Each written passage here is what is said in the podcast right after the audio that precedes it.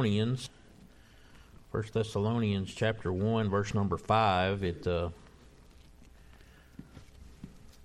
my uh, oldest son, which shall remain unnamed, uh, reminded me the other day that uh, sometimes uh, as an engineer, I don't uh, complete a thought and I don't give the full meaning of it sometimes. And he he told me the other day. He said he said, Dad, why do you why do you talk so much about Jesus dying? What, what good's that? What good's that for us? You know, what good's that for us? And I so I explained to him, you know, how he did it for us and how you should appreciate somebody that does something for you that had done something wrong for them. And, and so as I thought about that, I thought, well, I, I probably don't make that very clear. And then it dawned on me while I was doing some studying that the the whole thing of Isaiah 53 that we just went through, I kept saying, uh, I hope the the word is made sharp. I hope it's made a reality to you. And I didn't I didn't follow that through and, and tell you why. So I thought I would uh,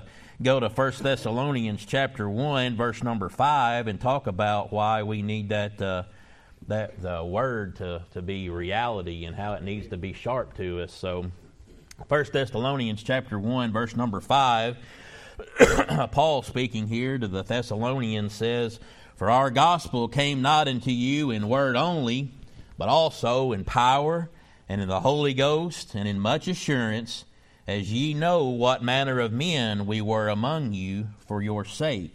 So, when I when I when I say that we need the word to become sharp to you, I, I get that from Hebrews chapter 4, verse number 12, where it says, For the word of God is quick and powerful and sharper than any two edged sword, piercing even to the dividing asunder of the soul and spirit and the joints and marrow, and is a discerner of the thoughts and intents of the heart. So the Word of God is is it can be sharp, but uh, too many times today uh, it's just a, it's a dead book to us. It's just uh, it's just ink on paper. There will be uh, thousands and hundreds of thousands of maybe people today that will uh, pick up their Bible and they'll go to church, and when the the preacher comes and, and, gives the reference and the text, they'll stand and they'll read the Bible, but it won't do anything for them. It'll be a, it'll just be a, uh, just words. It won't mean anything to them because the word to them is not made alive. It's not made uh, made sharp to them. So.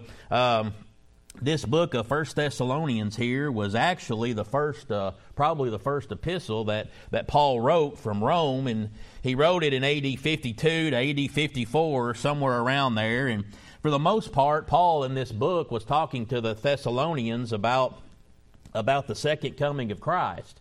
Uh, but he spends a lot of the first chapter talking about uh, the the Thessalonians and their their salvation, and, and he commends them for their faith. And he actually in verse number nine there he he talks about in the last part he says how ye turn to God from idols to serve the true and the, the living and the true God. So it talks about their repentance. And then verse number six, he says, How ye became followers of us and of the Lord. Verse number three, he says, uh, remembering without ceasing your work of faith and your labor of love and patience of hope in our Lord Jesus Christ in the sight of God and our Father.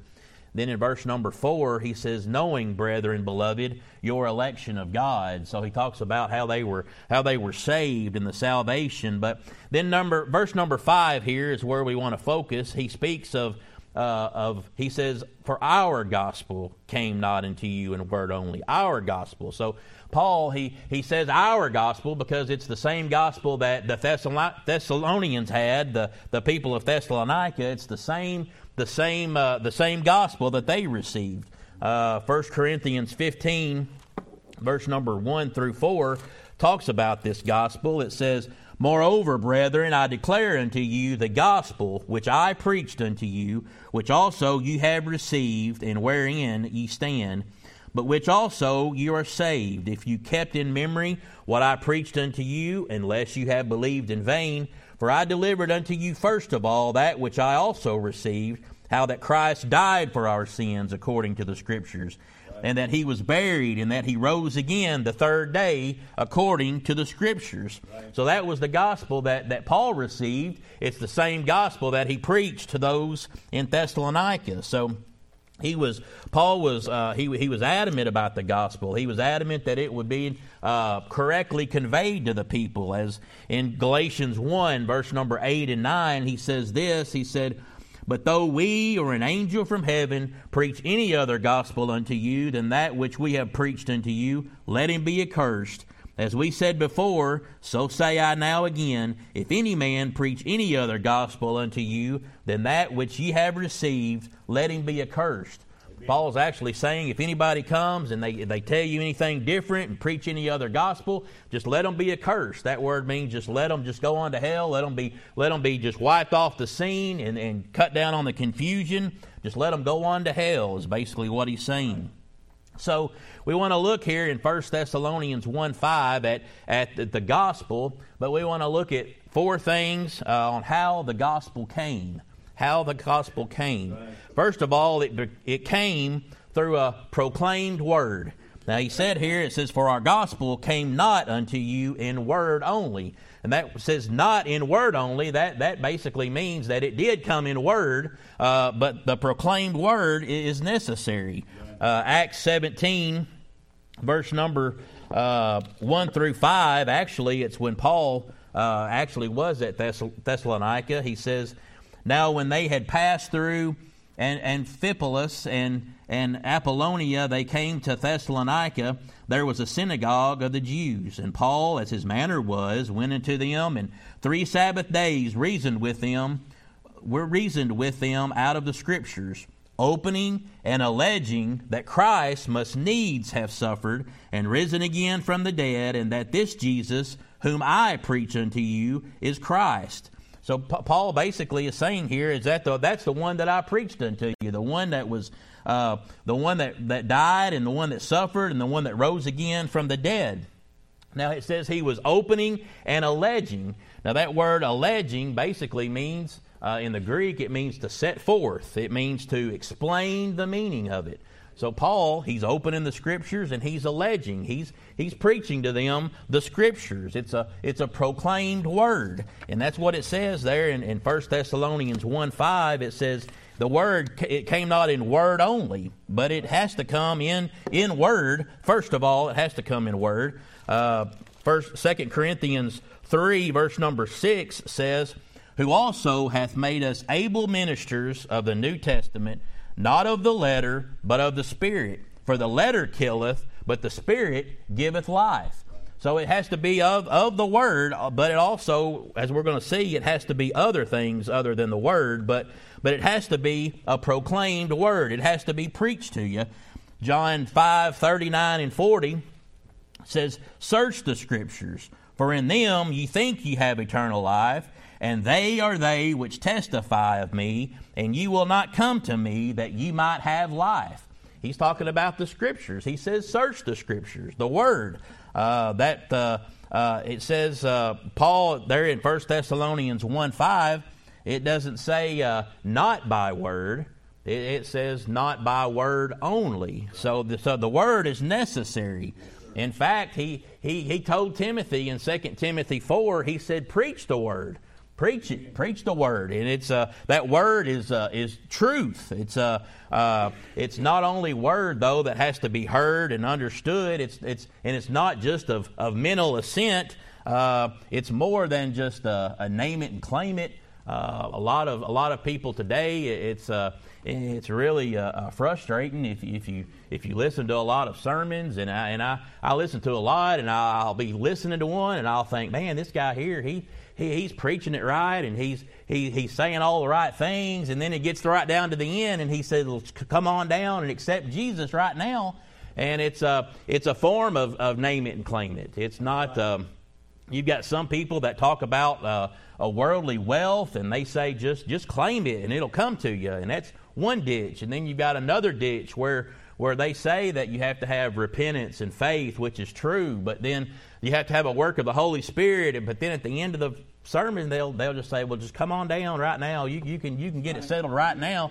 So that's another ditch. So uh, just just stay in the middle of the road. Just uh, uh, follow what the Bible says. So there's a uh, it's a it's a proclaimed word. It says not in word only. That then it also has to be a powerful word. It says, "For our gospel came not unto you in word only, but also in power." Also in power. Now Romans 1:16 Paul there says, For I am not ashamed of the gospel of Christ. It's that same gospel that he says our gospel came. He says, I'm not ashamed of the gospel of Christ, for it is the power of God unto salvation to everyone that believeth. Now, that word power, uh, the Greek is uh, dunamis, and that's where we get our word dynamite. Uh, it's, it's, uh, it's, it's powerful, but also if that, that word Greek, in the Greek, that word power means uh, it's a miraculous power. It's a, a power that we don't know where it comes from. It's a, it's a, it's a wonder. It's a, it's a power that uh, is not by man. It's not something that we can work up, but it's a, a miraculous power of God. It's that powerful word that we need, uh, the dunamis, the power of God. Psalms 110, verse number 3, it says, Thy people shall be willing in the day of thy power. That miraculous, that miraculous power. First 1 Corinthians 4:20 says, For the kingdom of God is not in word, but in power. Power, that powerful word that we need. Now, why, you may ask the question, why does it have to come in power? Well, it has to has to come in power because whether you know it or not, our hearts are hard. Our hearts are as hard as stone. The hardest limestone you can. I don't know if there's anything, Marty, more more hard than limestone, but harder than limestone is our heart. And it takes the power of God to break up that and make it good ground for the seed to come in. It's uh, it's it's hard. It's hard, hard. Um, here's a, a, a quote on the power of God that uh, I think it was Spurgeon, but it might not have been. But anyway, it's a good quote. It's on this power. It says, This power, why it's needed, it's needed to awaken you to your present fallen, sinful, and depraved condition. And reveal to you your need of the Savior, who alone can save you from your depravity, your misery, and your weakness, bringing you to the footstool of mercy. That's what that power is. It's, it's got to be power to, to, to break your heart of stone, my heart of stone, to break it up, to make it to be good ground where the seed can take root. Right. It's, a, it's a power, powerful word. It's a proclaimed word. It's a powerful word. But then also it has to be a personal word. It says, For our gospel came not unto you in word only, but also in power and in the Holy Ghost. Has to be a personal word. So first, 1 Corinthians uh, 2, verses 1 through 5. 1 Corinthians 2, 1 through 5. This is uh, Paul again speaking to the, the Corinthians. He says, And I, brethren, when I came to you, came not with excellency of speech or of wisdom, declaring unto you the testimony of God. For I determined not to know anything among you save Jesus Christ and Him crucified. And I was with you in weakness and in fear and in much trembling. And my speech and my preaching was not with enticing words of man's wisdoms, but in demonstration of the Spirit and of power. He said, I, he said I, I, I, didn't give you a bunch of flowery words. I didn't try to play games with you. He said, I just preached the word but he said it came in demonstration of the Spirit and in power. So you have to have a the Spirit, the Holy Spirit has to it has to bring that word to you. Now, the the Holy Spirit uh, uh, when it comes, it brings that uh, that reproval. Uh, that uh, uh, the factual part, and then you've got the emotional part, which of course is godly sorrow. But in John 16, verses 7 through 11, Brother Pascal's preached that many, many times. Uh, uh, we'll go ahead and read it, but uh, it says, John 16, verses 7 through 11, it says, Nevertheless, I tell you the truth, it is expedient for you that I go away. For if I go not away, the Comforter will not come unto you. But if I depart, and he did, I will send him unto you. And when he is come, he will reprove the world of sin and of righteousness and of judgment. Of sin, because they believe not on me. Of righteousness, because I go to my Father and you see me no more. Of judgment, because the prince of this world is judged. Right. So it's a, it's a reproval work of, of the Holy, Holy Ghost, the Holy Spirit. Uh, that reproval work. It's, uh, it, it, convicts and it convinces you uh, sharply and sternly, if need be, uh, uh, with authority by argument, because we, we argue with God. We got to have that powerful word to break it up. We're, we're rebellious. We, we will argue with anything. I will. I'll argue with a door if I have to, but with, with authority by argument, using the evidence at hand. Using evidence, our own evidence against us, and proving us guilty before God. That's the reproval work of the Holy Ghost, and it's it's a personal work. It's a personal word. It's not a something that generally it does to everybody at the same time. It has to be personalized to you. Right. Same thing with that godly sorrow. Uh, the godly sorrow, which I said is the emotional part. Uh, verse number uh, 2 Corinthians uh, 7, verse number 10 through 11. It says, For godly sorrow worketh repentance to salvation, not to be repented of, but the sorrow of the world worketh death.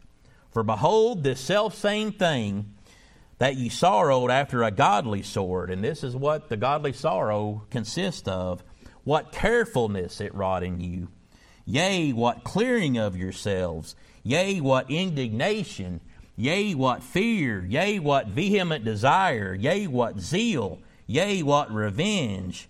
In all things ye have approved yourselves to be clear in this matter. Right. The God, godly sorrow, and it it has to be uh, uh, personal. It's a it's a the Holy Ghost, the Holy Spirit has to do that, and it's a it's what they call an effectual calling.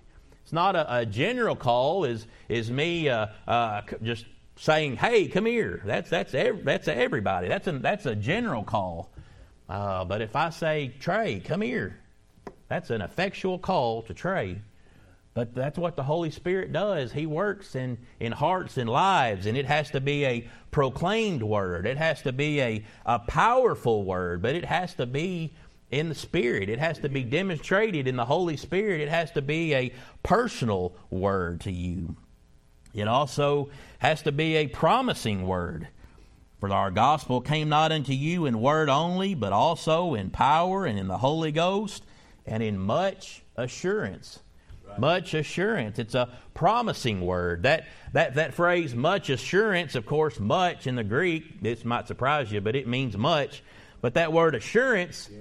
means much confidence. So if you put that phrase, much assurance, it basically means much, much assurance.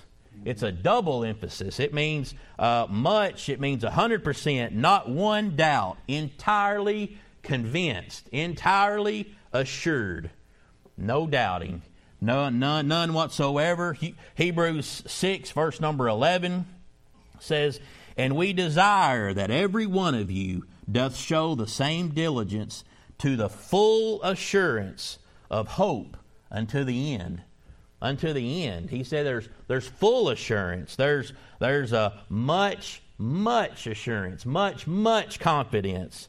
Uh, see, Paul here he had he had full confidence. He had full assurance. Why? Because God had done it in him. Right. He had no doubt.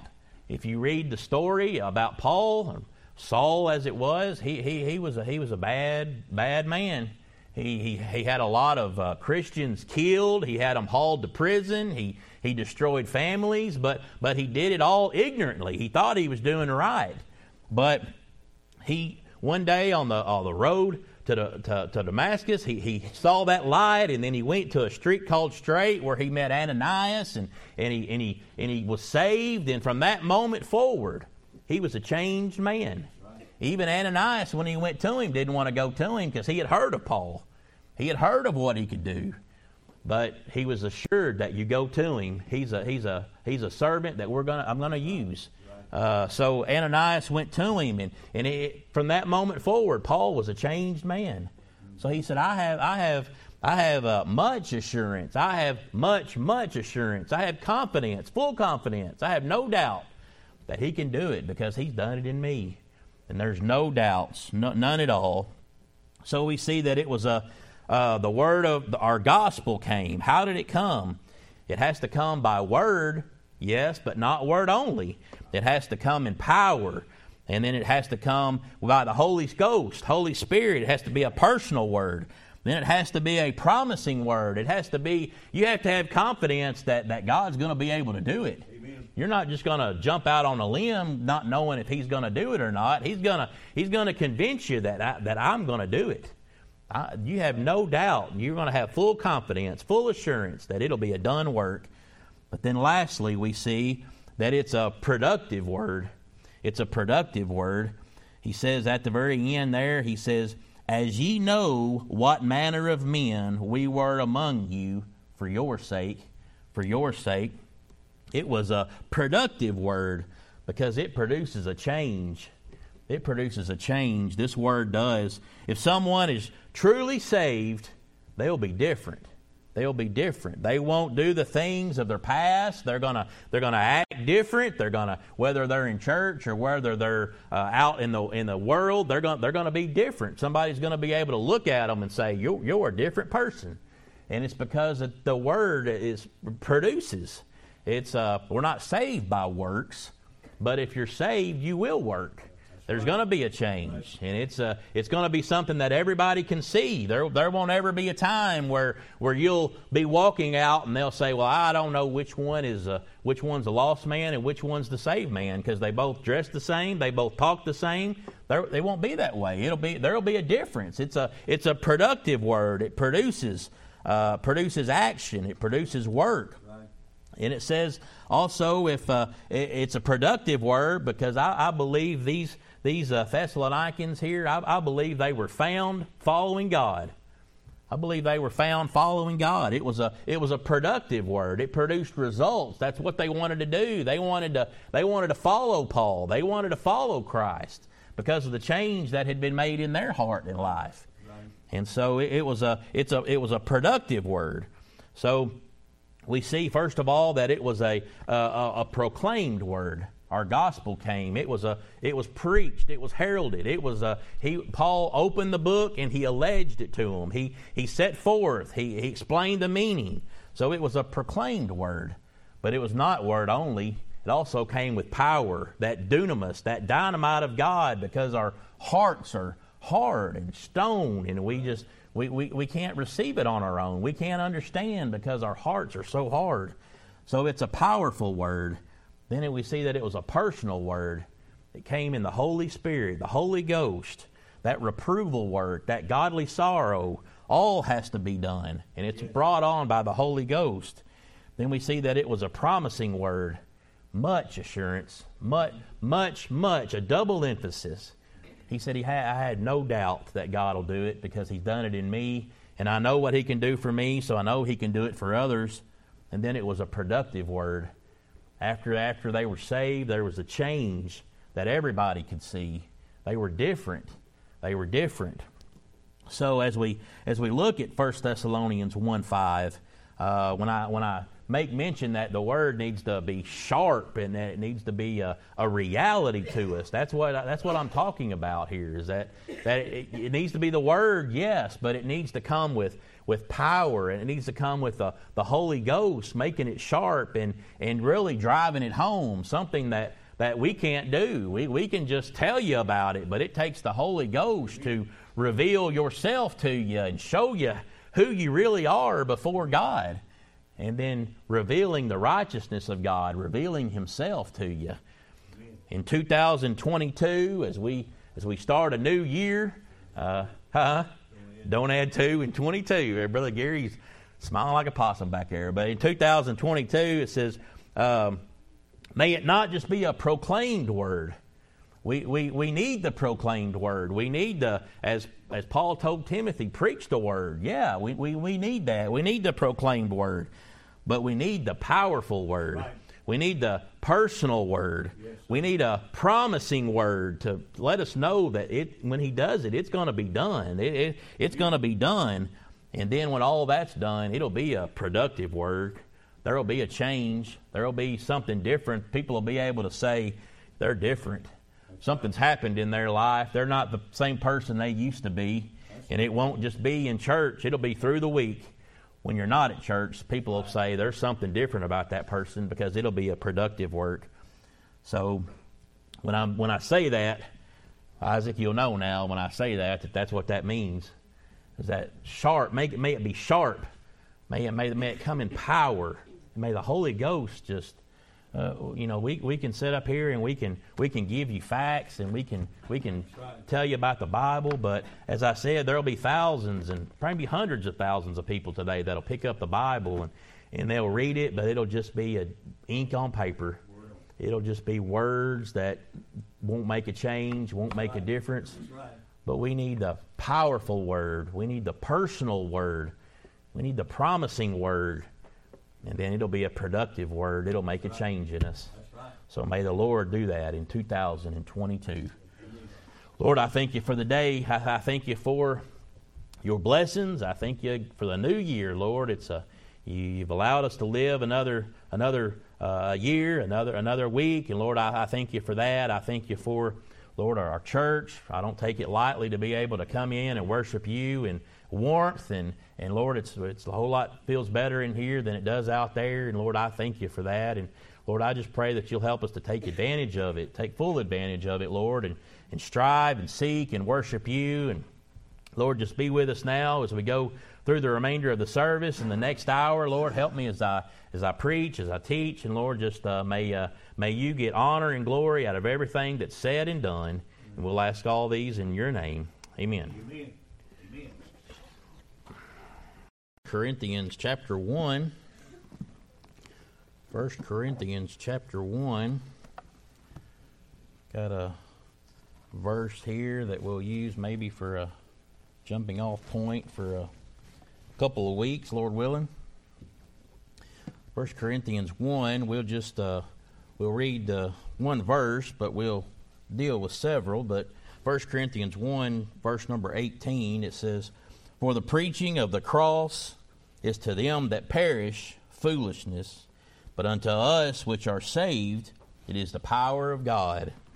Now, this, uh, of course, this is uh, Paul writing here to the, the church at Corinth, and uh, the, the church at Corinth had uh, had lots of problems. It uh, uh, they they had lots of issues in the church, and and one thing I, I, I appreciated when I was reading through First Corinthians is is it makes you thankful for our, our church when you look at all of the problems that they had, and I, I realize that, that we're not perfect, but when you look at all the problems that, that Corinth had, I just said, praise the Lord. I'm, I'm happy to happy to be where I'm at. So, uh, but the, the, the church at Corinth, uh, Paul first came to Corinth on his second missionary journey, and you can find that in Acts uh, 18, I believe it is, where he uh, he comes to Corinth, and he uh, he stayed and ministered in Corinth for a year and a half. So for, for 18 months he stayed, and uh, he uh, he met up with converts such as Aquila and Priscilla, and and he had a, a tight kinship with them because they were of the same occupation. They were tent makers as well, so they got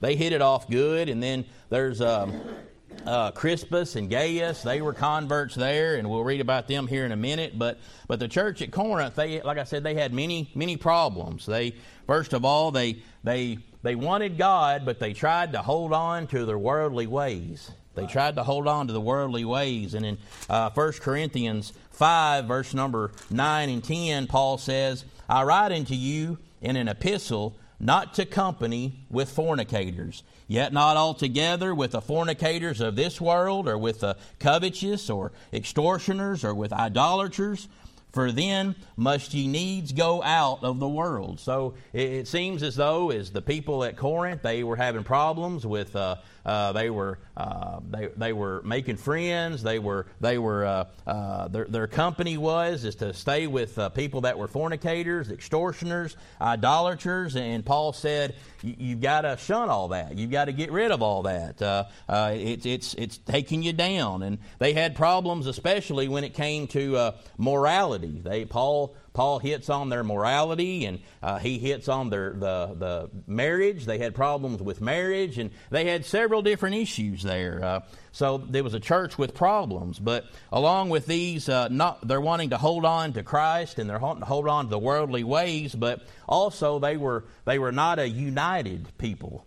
They uh, it says in uh, in 1 Corinthians uh, 1, uh, verse number 11 through uh, 17, it says, for it had been declared unto me of you, my brethren, by them which are of the household of Chloe, that there are contentions among you.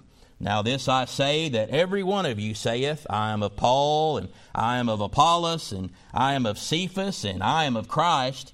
Is Christ divided? Was Paul crucified for you? Or were ye baptized in the name of Paul? I thank God that I baptized none of you but Crispus and Gaius lest any should say that I had baptized in mine own name.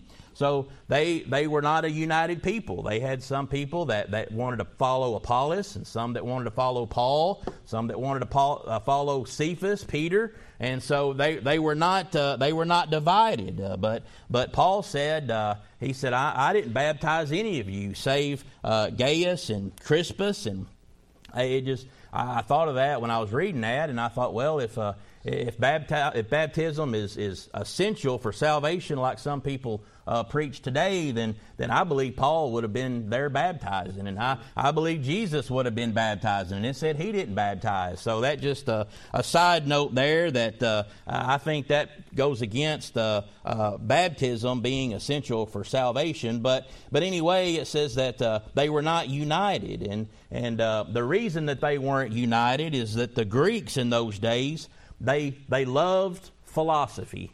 They love, that's what they did. They, they love philosophy. Uh, much like today, when we have people that love following a certain uh, colleges or sports teams or whatever, they had their favorite philosophers people that they like to listen to, the people that they could understand. And that word philosophy means uh, it, it, means the love of words. They just like to go and listen to certain people, the love of words. They love they loved philosophy, whether it was about nature or about knowledge or about uh, a reality or about existence. Uh, they were all about, uh, I guess, academia. Would that be the word? Uh, uh, when I went to college, there was people that were a lot older than I was, and and uh, you asked them what they did, and they they would say they were just a professional student. They just they took every class they could, and they year after year they would just they wouldn't try to graduate. They just they wanted all the knowledge they could get, all the the head knowledge, and that's what the the Greeks here did. They wanted all the knowledge they can get. But Colossians two eight says, "Beware lest any man spoil you through philosophy and vain deceit, after the tradition of men, after the rudiments of the world, and not after Christ." Right. So he says philosophy. Don't don't go after that, especially if it's not after Christ. And uh, uh, Paul spoke of this in Romans one twenty five when he. Uh, when he's talking about the, the Roman road to ruin here in, in verse number 25, he says, Who changed the truth of God into a lie and worshiped and served the creature more than the Creator. And that's what the Greeks were doing. They had uh, they had these philosophers that, that they worshiped those people because they just they fell on every word that come out of their mouth. They just they they love those philosophers more than anything. But uh, 1 Corinthians two two, uh, Paul says here he says, "For I determined not to know anything among you save Jesus Christ and Him crucified." He said, you can, you can love the philosophers, you can love the words they say, but, but he says, I've determined not to know anything among you save Jesus Christ. He said, just give me Jesus. You can have all that other stuff, but just give me, just give me Jesus. So that, that philosophy. In uh, 1 Corinthians 1.17, uh, he said, uh, he said, For Christ sent not to baptize, but to preach the gospel, not with wisdom of words, lest the cross of Christ should be made of none effect. And then uh, that word uh, foolishness there, he said uh, uh in verse number 18, for the, for the preaching of the cross of is, is to them that perish foolishness. That foolishness in the that's the same. The Greek uh, uh, origin of that word is the same word as moron, moronic. so basically, what Paul was saying here, he said for, for, for you all, what I'm preaching to you all, it, doesn't match up with the philosophy that y'all are being told from the, the Socrates or whoever the big philosophers were of that day. He said, you think you think I'm I'm, I'm moronic. You, you, you just think it doesn't make sense. You think uh, what I'm saying is absurd. You think it's silly and that it's nonsense. And several times in this first chapter, Paul uses that term, foolish or foolishness. He says in verse number 21, he says, For that, that in that wisdom of God, the world by wisdom knew not God. It pleased God by the foolishness of preaching. And it's not that the preaching is foolishness, but it's that Paul was using that. He says, You think what I'm saying is foolishness, but that's what God uses to bring, bring people to Christ. And he said, The foolishness of preaching. Then in verse number 25, he says, Because the foolishness of God is wiser than men. And there again, God's not foolish, but in the Greeks' eyes, what Paul was saying was absurd. It was silly. It was nonsense. So Paul said, because the foolishness of God, what you think is foolish, is wiser, wiser than the men. Then in verse number 27, he says, But God hath chosen the foolish things of the world and it's not that, like I said, God doesn't choose foolish things, but in the eyes of the Greeks and the, those at Corinth, it was foolish. It was in their eyes, it was silly, it was absurd, it was it was nonsense. But but Paul says the, the preaching of the Christ, uh, the preaching of the cross is to them that perish foolishness. It's foolishness. So verse number 18 is kind of our text verse, like I said, and so we see the, the, the preaching of the cross is to them that perish foolishness. So that brings up the question what is the preaching of the cross? What is the preaching of the cross? What is it? Well, first of all, I'll tell you some things that it's not. The preaching of the cross is not, that cross is not something that you wear around your neck. Right. It's not uh, something that uh, uh, you, you dangle and you know whoever's got the biggest cross is the biggest Christian. You know that that that's not right. You don't you don't need to wear something on your neck. You need to have something in your heart. Right. But uh, it's not something. The cross isn't something you hang around your neck. Uh, uh, the cross is uh, not something that still has somebody there. Uh, he, he he's not there anymore. Uh, if you go to I can't remember. I think it was when Elena was born, when Elena was born. Brother Pascal came up there to the hospital. Of course, he came with all of them, but he was up there with Elena, and they uh, when we got in the the room, there was uh, there at Lourdes, they had the, the on the wall. They've got usually a cross, and it's got uh, Jesus on it, and or you know, it's got a figure on it, and and uh, he he left, and the next day we got to look around, and we couldn't find that thing anywhere, and. Uh, so anyway, he came back up there the next day or two, and I said something to him about it. He said, "Yeah, I took that off, and I stuck it in the drawer over there." He took it off the wall, but but he's not there. He he's not on the cross anymore. He he and so he, he took it off. It's not he's not there. Uh, another thing is is the cross. Uh, what it isn't, it, it, it's not pieces that you buy on the internet. Uh, you, you see things that says, "Oh, buy buy a piece of the cross," you know, and and uh, I was kind of disappointed because last two years ago we went up there to see uh, uh the the Ark in uh, uh, what's it called, the Ark Expedition or whatever it is. But anyway, it's it's real. It's it's it's eye opening if you go. But I was kind of disappointed because I thought for sure they would have somebody there selling pieces of the Ark, and they didn't. And uh, but anyway. Uh, people are always trying to make money off of something, and uh, so the cross isn't something you wear around your neck. Uh, it's something you need in your heart. Uh, it's not something that has a, a, somebody on it. Uh, he, he, he's gone. He, he's up in heaven making intercession for you right now. And then the cross isn't something that you buy uh, on the internet. It's not something like that. But the preaching of the cross refers to the great work that was done there. The substitutionary work, the work that the human mind can't fathom, can't under, uh, understand, can't explain and it's a work that destroys all philosophies. all the philosophies of the Greeks and the Corinthians that day. It destroyed it all. That's the cross. The cross. Where sin was punished and where salvation was pur- purchased, the cross. For the preaching of the cross is to them that perish foolishness. Foolishness. Now, in this verse, Paul only mentions two types of people. He, he, he says uh, the preaching of the cross is either A, to them that perish, foolishness, or but unto those which are saved, it's the power of God. So there's only two classes there. There's there's no middle ground. There's uh, there's no uh, there's no seeker in here. Uh, I hope you hope you realize that it's it's good to be a seeker. It's good to want God. It's good to strive and seek after Him. But but that still leaves us in that category that says to them that perish, the lost, right. it's foolishness. Right. So uh, you know we, we shouldn't uh, raise our nose at somebody who's who's not doing what we're doing because we're technically we're all still in the same camp. We're still all there, but but uh, there's those that perish, which are the lost. And then he says, uh, "But unto us which are saved, it's the power of God." Those, so he talks about the saved there, those that have been, those that have come from death into life, the saved there. Now, the good news is is that if you're in those that perish foolishness, you don't have to stay there.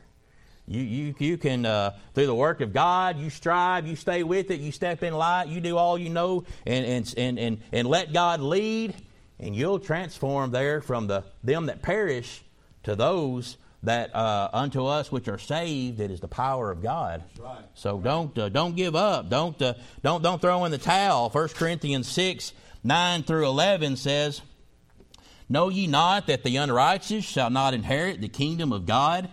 Be not deceived, neither fornicators, nor idolaters, nor adulterers, nor effeminate, nor abusers of themselves with mankind, nor thieves, nor covetous, nor drunkards, nor revilers, nor extortioners shall inherit the kingdom of God.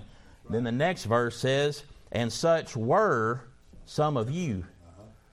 So that's good news. Some of them, some of them ain't there anymore, but then it also means that some of them are still there.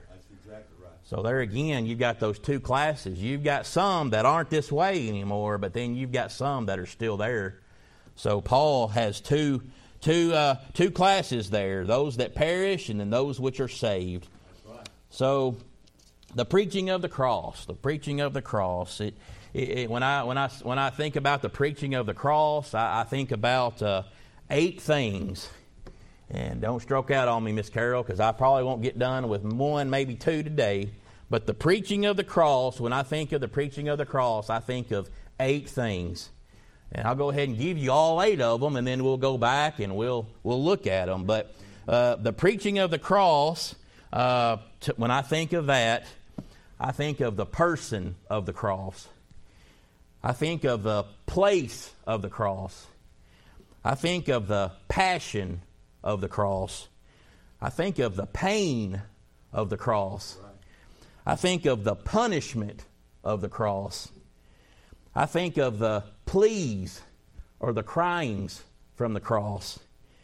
I think about the pardon that's received at the cross. And then I see the power of the cross.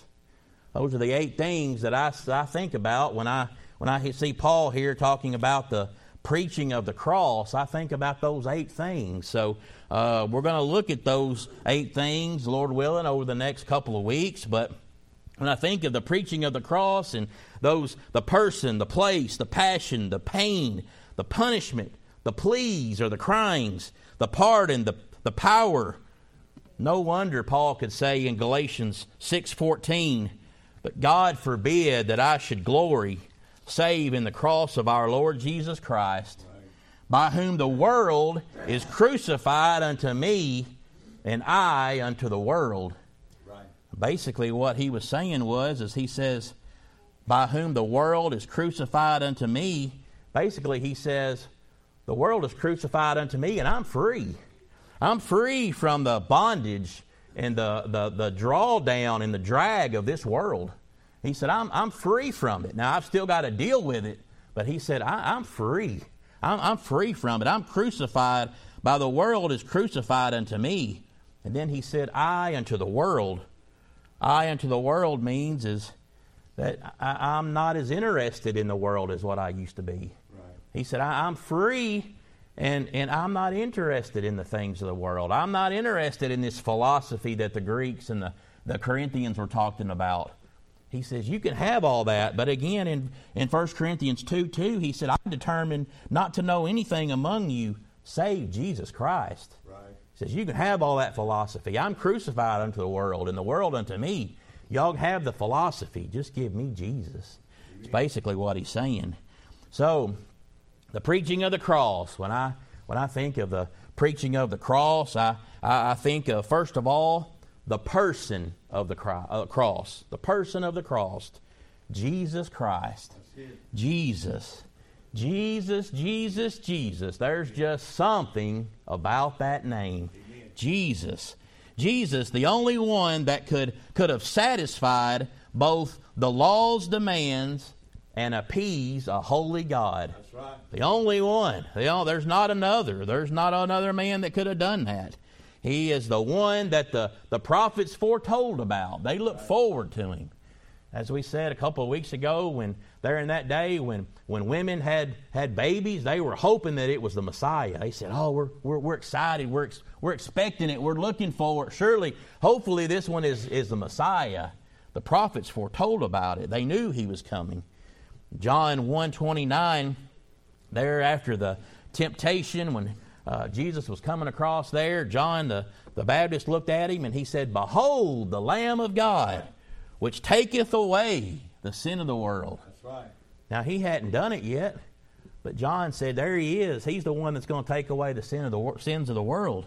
Right. Of course, the Lamb of God, that that refers to the, the sacrifices of the Old Testament. And when he said that, the people that were around him, no doubt, when he said Lamb of God, they, they, their mind went back to the Old Testament economy when, when you had to, the, to give, to bring sacrifices for your sins every year. Uh, Luke, or Le- Leviticus 1 talks about that. Leviticus 1, verses 3 and, and 4 there, it says, it says, if, if his offering be a burnt sacrifice of the herd, let him offer a male without blemish. He shall offer it of his own voluntary will at the door of the tabernacle of the congregation before the Lord. And he shall put his hand upon the head of the burnt offering, and it shall be accepted for him to make atonement for him, to make him at one again he had to, he had to find a, a, a lamb with, without a male without blemish, and out of his voluntary free will, that man had to put his hand on that head and identify with it and say, This is the innocent, the lamb that done nothing wrong. He's dying for all my sins. Right.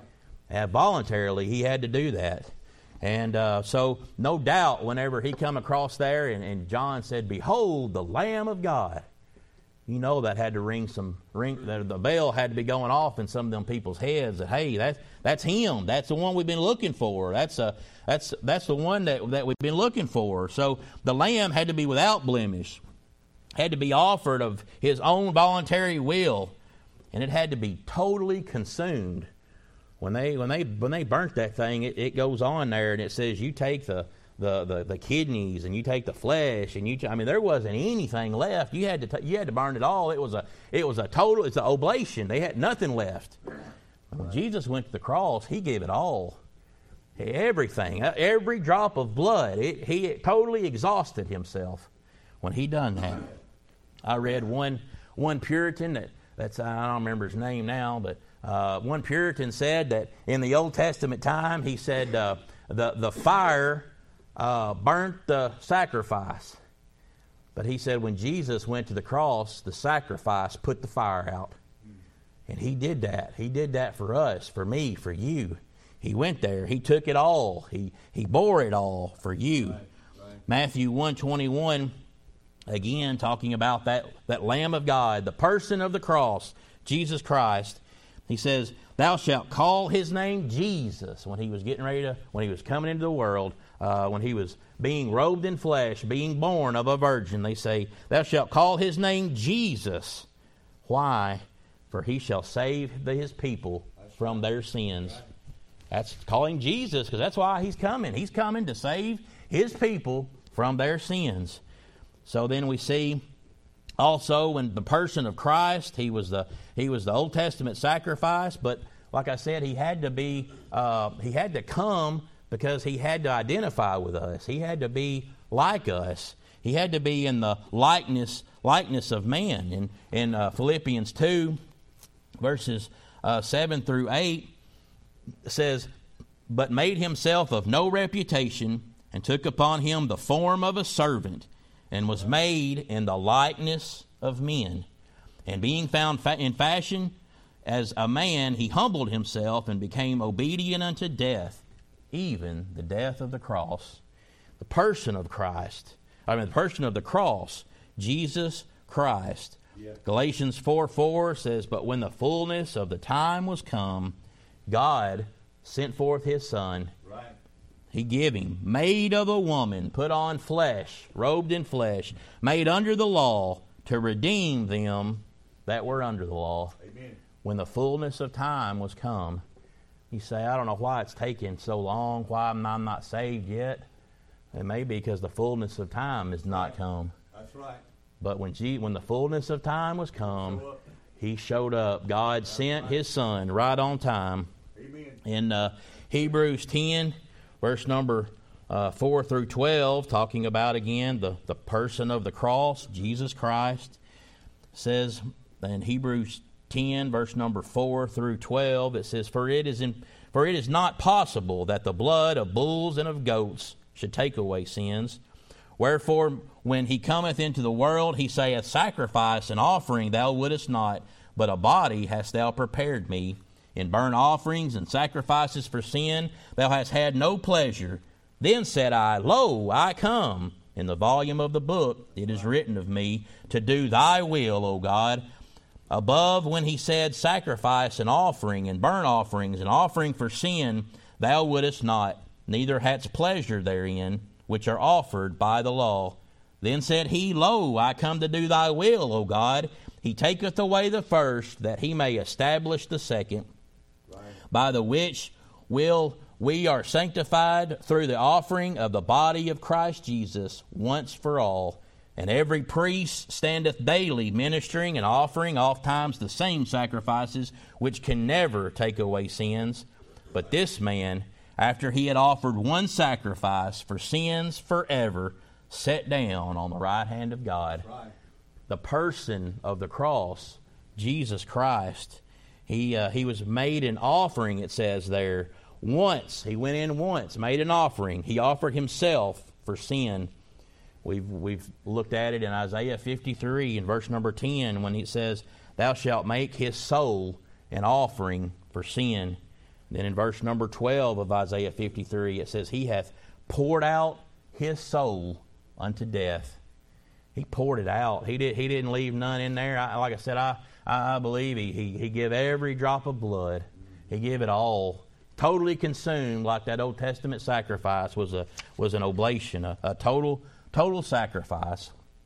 Well, my time is come and gone, but but like I said, the, the, when I look at the preaching of the cross, I see those, those eight things. I see the, the person of the cross and the place of the cross, the passion of the cross, the pain of the cross, the punishment of the cross, the pleas from the cross, his, his sayings, his cryings from the cross, and the pardon that can be received at the cross, and then the power of the cross. Right. No wonder Paul in Galatians 6 said, God forbid that I should glory in anything save the cross of our Lord Jesus Christ. Amen. The cross. Again, in, uh, in, he said, for, I, for the preaching of the cross is to them that perish foolishness, but unto us which are saved it is the power of God. Right. The preaching of the cross. Lord, I thank you for the day. I thank you for your blessings. I thank you for Lord, the way you provide for us in our, our church building, the way we can come in the dry and, and worship and honor and glorify you. And, and I just thank you for that. And I pray that you'll just go with us throughout the remainder of the service and lead, guide, and direct. And Lord, may you get honor and glory out of everything that's said and out of everything that's sung. And we'll give you the praise, honor, and glory in Jesus' name. Amen.